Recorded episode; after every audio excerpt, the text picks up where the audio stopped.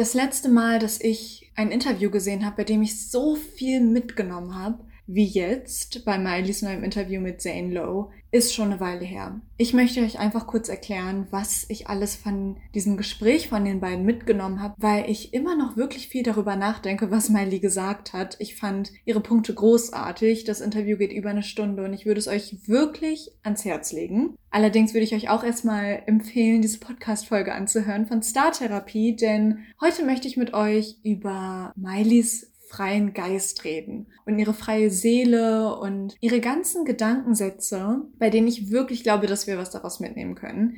Diese Folge gerade entsteht super spontan, weil ich einfach nochmal Redebedarf habe und das mit euch teilen möchte. Ich habe mir dazu jetzt nichts Großartiges aufgeschrieben, aber mal schauen, ob ihr was damit anfangen könnt. Ich hoffe es sehr. Mich hat es sehr bereichert und damit starten wir jetzt in die neue Folge. Das Interview ist sehr lang und Miley redet über sehr viele Sachen und der Grund, weshalb überhaupt dieses Interview entstanden ist, ist, weil Miley jetzt ihr neues Album Plastic Hearts rausbringt. Falls ihr in meinem Alter seid, nämlich Anfang 20, seid ihr auch mit Miley Cyrus aufgewachsen. Wir konnten eine Riesenreise bei ihr miterleben und sehr, sehr lange hat sie den Ruf genossen von dem Mädchen, was eben vom Disney Channel kommt und total abgestürzt ist, nur Drogen nimmt, total verwirrt ist und keine Vorbildfunktion mehr hat. Und ich bin sowieso immer ein bisschen vorsichtig bei solchen Verurteilungen, weil wir, glaube ich, jetzt auch alle in dem Alter sind, dass wir nicht abgeschreckt sind, nur weil eine Person in unserem Alter oder ein wenig älter sich ausprobiert, Party macht oder mit bestimmten Sachen erwischt wird, wie bei Miley jetzt Gras oder Alkohol oder anderen Drogen. Allerdings, als wir jünger waren, ich glaube, als die Bankers-Phase war, waren wir so, oder ich zumindest war da 15. Da fand man das natürlich super verrückt, wie sie abrutscht. Und jetzt ist es aber so, dass Miley, finde ich, wenn man sich jetzt dieses Video anschaut, so unterschätzt wird von so, so vielen Menschen. Unabhängig davon, dass sie unglaublich talentiert ist, eine krasse Sängerin ist, nur live performt und eine tolle Stimme hat, ist sie so klar im Kopf. Das hat wahrscheinlich was damit zu tun, dass sie gerade aus diesem Grund mit Drogen wieder aufgehört hat, wobei sie im Interview auch erzählt hat, dass sie jetzt während der Pandemie rückfällig geworden ist. Aber dennoch bemerkst du, dass es ihr sehr, sehr wichtig ist, zu zeigen, wie strukturiert sie einfach im Kopf ist und was sie für tiefe Gedankengänge hat. Und genau das hat sie bei mir zumindest geschafft. Und ich möchte die drei Kernerkenntnisse mit euch teilen, die sie da eben mit uns geteilt hat. Erstens, ihren Beitrag zum Thema Stimmen im Kopf. Was unglaublich gewinnbringend für mich war, war, als Miley plötzlich darüber gesprochen hat, dass wir drei Positionen im Kopf haben. Zum einen haben wir den kleinen Engel, wir haben aber auch den kleinen Teufel. Und dieses Konzept kennen wir alle. Beide sprechen immer übereinander, gegeneinander. Und sie sagt, dass diese zwei Stimmen im Kopf die Narrative von allem moderieren. Zum Beispiel, der Teufel sagt, okay, hast du aber noch das gemacht, hast du schon für die Uni gelernt, hast du schon dein Bett gemacht, du musst heute noch deinen Papa anrufen und kommentiert die ganze Zeit Sachen, die uns stressen. Aber auch Sachen wie, oh, hast du dich gerade bescheuert angestellt? Oh Gott, das war ja gerade richtig peinlich, die Person mag dich bestimmt überhaupt nicht. Und der Engel versucht die ganze Zeit dem zu widersprechen und sich selber zu beruhigen und sagen, doch, doch, keine Sorge, das war schon alles gut, du wirst es gleich alles erledigen, mach dir keinen Stress. Also die ganze Zeit wird übereinander hergefallen eigentlich eigentlich im Kopf und alles wird anmoderiert und durch die verschiedenen Narrativen schreibt sie zum Beispiel auch ihre Lieder, sagt sie zumindest. Dass sie zum Beispiel manchmal, auch während der Ehe, einmal den Gedanken hatte, ich weiß nicht, ob Monogamie etwas für mich ist. Und das war für sie die Stimme natürlich de, des Bengels und sie hat dann mit dieser Stimme ihren Song aufgenommen. Und wenn sie dann Liebeslieder schreibt zum Beispiel, ist das die Stimme des Engels und das ist dann die Brille, durch die sie dieses Lied schreibt. Und jetzt wird's spannend, weil Miley nämlich sagt, dass weder noch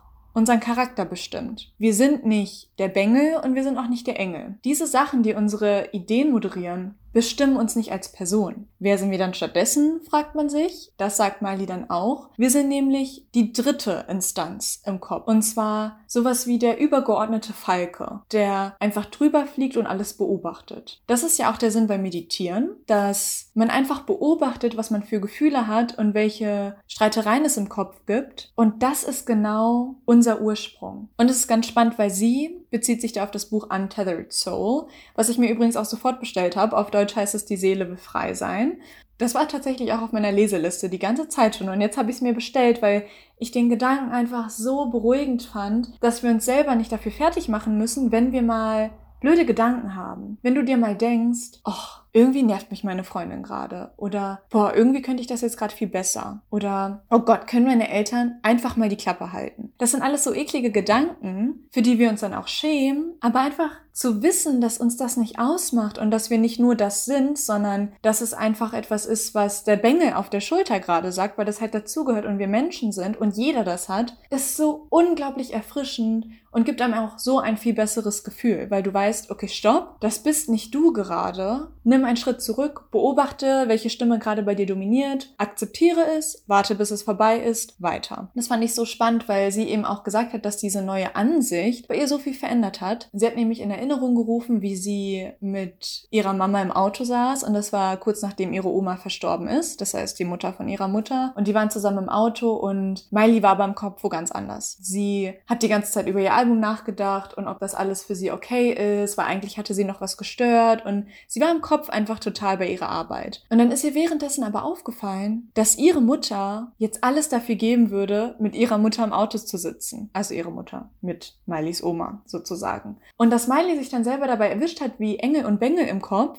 ja, das Album, da musst du auf jeden Fall nochmal dran arbeiten. Nein, nein, ist schon gut, das Album ist so toll, wie es ist. Lass es jetzt einfach diese Diskussion in ihrem Kopf, ihr Qualitätszeit, Quality Time mit ihrer Mutter nimmt, wofür ihre Mutter wiederum total dankbar wäre, wenn sie das hätte mit ihrer Mutter. Sehr viel Mutter in einem Gedankensatz. Ich nehme trotzdem an, dass ihr mir folgen konntet. Denn sie hat damit aufgezeigt, wie dieses Gedankenspiel in unserem Kopf uns einfach so ablenkt. Und unser richtiges Ich ist eigentlich das, was einen Schritt zurückgeht und präsent ist. Und einfach darauf achtet, was ist gerade wirklich. Genieß die Zeit mit deinen Eltern. Genieß das Wetter atme einmal ein und einmal aus. Und es klingt unglaublich esoterisch, aber es sorgt für so viel Frieden, wenn man das einmal verstanden hat. Und ich glaube, das sorgt auch dafür, dass wir einfach weniger streng mit uns sind und unsere Seele einfach freier ist. Deswegen habe ich auch beschlossen, dass der Podcast so in die Richtung geht vom Namen her, Mileys freie Seele, weil ich so viel davon lernen konnte, dass Miley einfach so viel Frieden einfach hat, weil sie sich einfach nicht über irgendwelche Gedankenspiralen in ihrem Kopf definiert. So viel zu meiner einen großen Erkenntnis. Zweitens, das Thema sich rechtfertigen, weil man sich selber schützen möchte. Dieser Punkt, den Miley da angesprochen hat, ist einer, der mir wirklich sehr am Herzen liegt, weil ich mich so damit identifizieren konnte. Ich hatte das schon sehr, sehr oft, dass ich einfach, wenn ich zum Beispiel an einem neuen Projekt war, Menschen davon nichts erzählt habe, weil ich mich selber davor schützen wollte, dass wenn es nicht klappt oder wenn es blöd ist, dass ich nicht noch damit dealen muss, dass ich allen anderen von meinem Scheitern erzählen muss, sondern dass ich mich auf mich konzentriere, rechts und links ausblende und mich damit auch schütze. Bei Miley war das Beispiel ihre Scheidung. Sie meinte, dass sie zum Selbstschutz einfach sich im Kopf davon distanziert hat und gesagt hat, okay, hör zu, ich akzeptiere das jetzt so und ich nehme es jetzt einfach an. Und es wurde dann beim Gegenüber wahrgenommen als Kälte und Egoismus. Wobei das für Miley so wichtig war, dass sie jetzt nicht ihre ganze Emotion und ihre ganze Energie, wobei es für Miley so wichtig war, dass sie nicht ihre ganze Emotion und ihre ganze Energie jetzt da reinsteckt, Sie war also schon so weit im Kopf zu sagen, okay, ich mache jetzt das, was für mich am besten ist und ich schließe damit jetzt ab und gehe einen Schritt zurück. Und die Reaktion, die sie darauf bekommt, ist immer, wenn du dich selber schützt, dann heißt das, dass du dich distanzierst. Und sie meinte, dass sie damit ein Problem hat, weil es geht gar nicht darum, dass man der anderen Person wehtun will oder dass man der anderen Person das Gefühl geben will, dass man sie nicht braucht, sondern es geht nur um Selbstschutz. Und sie hat es verglichen mit Schuhe tragen, dass wir auch nicht barfuß rausgehen, weil wir möchten uns selber nicht wehtun. Und Schuhe zu tragen ist ja auch völlig in Ordnung. Ich weiß nicht, ob ihr dieses Gleichnis gerade ein bisschen zu abstrakt findet, aber ich konnte das sehr gut auf mich selber anwenden, weil mir auch aufgefallen ist, dass bei Sachen, bei denen ich merke, okay, es wäre jetzt fruchtbarer Boden, die Leute sehr nah an mich ranzulassen. Das kann nämlich auch sein bei Themen wie Projekten.